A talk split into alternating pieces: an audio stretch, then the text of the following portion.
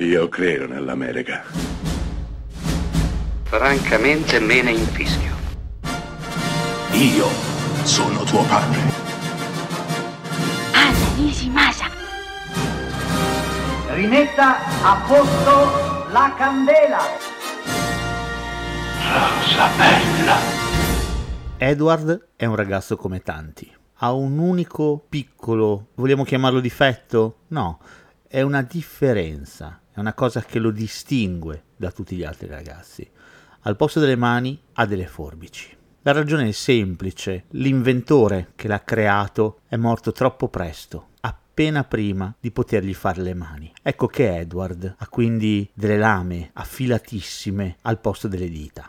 Edward vive in un castello, ai margini di una città, con le casette tutte uguali, con il pratino ben tagliato e curato e i colori pastello come nuance dominante sui tetti e sui muri. Casine tutte uguali, con personcine tutte uguali, tutte simili, tutte rispettabili. Beh, una di loro, Peg, si spingerà fino al castello dove Edward vive, lo troverà e deciderà di portarlo a casa con sé. Da questo momento in poi cominciano le avventure di Edward Mani di Forbice. Bisognava esserci al cinema nel 1990 quando noi tutti abbiamo scoperto il genio di Tim Burton con questo film. Sì, l'avevamo già scoperto con Beetlejuice, ma questo film portò per sempre il nome di Tim Burton sulla bocca di tutti quanti noi che amavamo il cinema. La straziante storia di questo giovane, atipico mostro di Frankenstein è toccante e bellissima. Dentro c'è tutto, c'è l'amore che Edward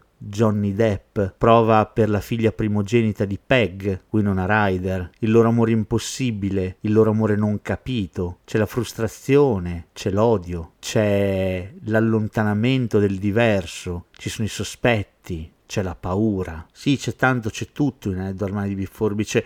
Allora perché guardarlo o riguardarlo, perché forse non lo abbiamo capito all'epoca e forse andrebbe rivisto per essere capito meglio, perché Dormai di Forbice è la storia di un fragile in un mondo di lupi, un mondo di lupi che non fanno che ripetergli che lo potrebbero aiutare, che vorrebbero aiutarlo, ma di fatto alla fine non lo aiuterà nessuno. Un mondo di lupi che si stringe attorno a lui per prenderne un pezzo ed Edward si rifugia nella propria solitudine, nel proprio castello. Lui, apparentemente mostro, in un mondo di veri mostri che non sembrano tali. Il resto è amore, morte e bianchissima neve, accompagnata dalla soundtrack memorabile di Danny Elfman.